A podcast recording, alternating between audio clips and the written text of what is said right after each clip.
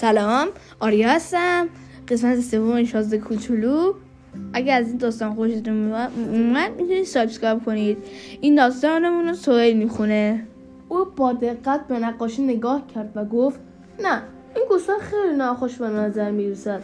گوسفند دیگری بکش. پس من گوسفند دیگری نقاشی کردم. دوست من با ملایمت و صبوری لبخند زد. ببین این گوسفند نیست.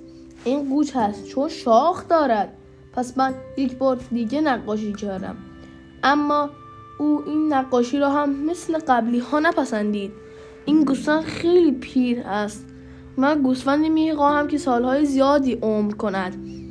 این دفعه صبر من سر آمد چون عجله داشتم که زودتر به موتور هواپیمایم را باز کنم. بنابراین تون تون این ته را زدم. و توضیح در مورد این اضافه کردم. این تصویر جعبه گوسفندی است. گوسفندی که دنبالش از داخل این جعبه است. از دیدن برقی که در چشمان داور کوچک آثارم پدیدار شد بسیار تعجب کردم. من دقیقا همین را می‌خواستم. فکر می‌کنم فکر می‌کنید این گوسفند علف زیادی لازم داشته باشد؟ چطور؟ چون جایی که من زندگی می‌کنم همه چیز بسیار کوچک است. در جواب او گفتم مطمئنا علف کافی برایش هست.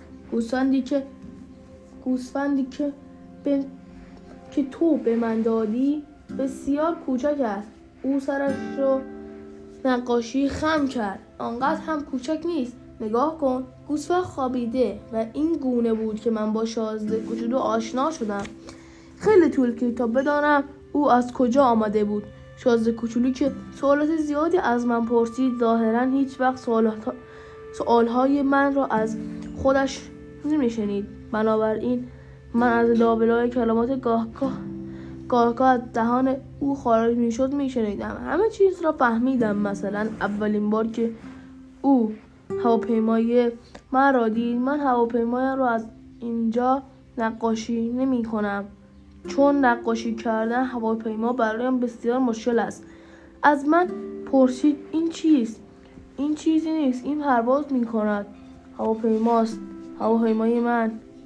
من از اینکه میفهمیدم می‌فهمید من پرواز می‌کنم حس غرور داشتم.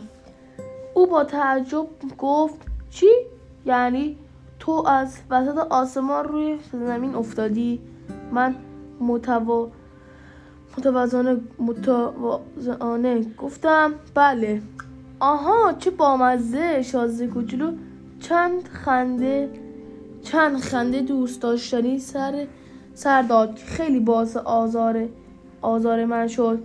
من دوست ندارم مردم به چانسی هایم بخندن. پس اضافه کرد پس تو هم از آسمان آمدی. اسم سیاره تو چیست؟ در این لحظه پر تو پرتوی نوری را در حضور رمز آلود غیر قابل نفوذ او حس کردم و با عجله وسط حرفایش پریدم. تو از تو از سیاره دیگری هستی؟ اما او جواب نداد. سرش رو به آرامی تکان داد.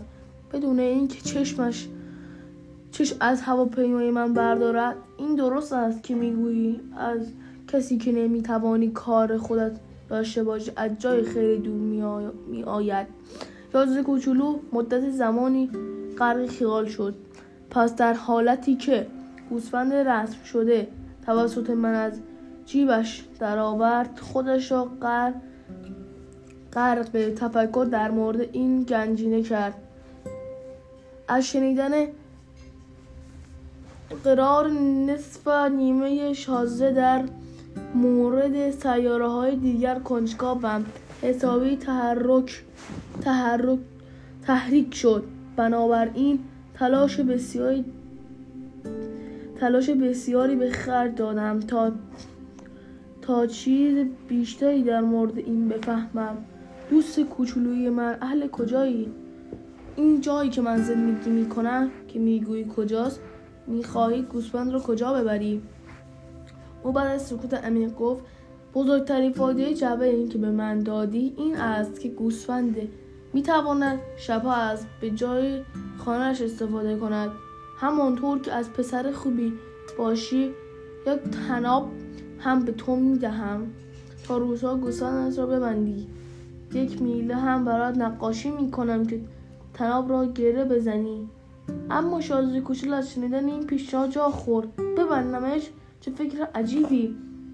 به او گفتم ولی اگه او را نبندی این اطراف از این طرف و آن طرف می رود و گم می شود یک بار دیگه دوست من خندید و گفت خب مگر در صورت گم شدن به کجا خواهد رفت؟ هر جایی که راه خودش را می‌گیرد مستقیم به پیش می رود سپس شازده گوشلو با جدید گفت مهم نیست. جایی که من زندگی می کنم همه چیز کوچک است و با لحنی که ته میله که ته می... مایه از ناراحتی در احساس می‌شد و اضافه کرد. راهش راهش را مستقیم گرفت و می رود هیچ نمی نمی‌تواند زیاد دور شود. خدا نگهدار.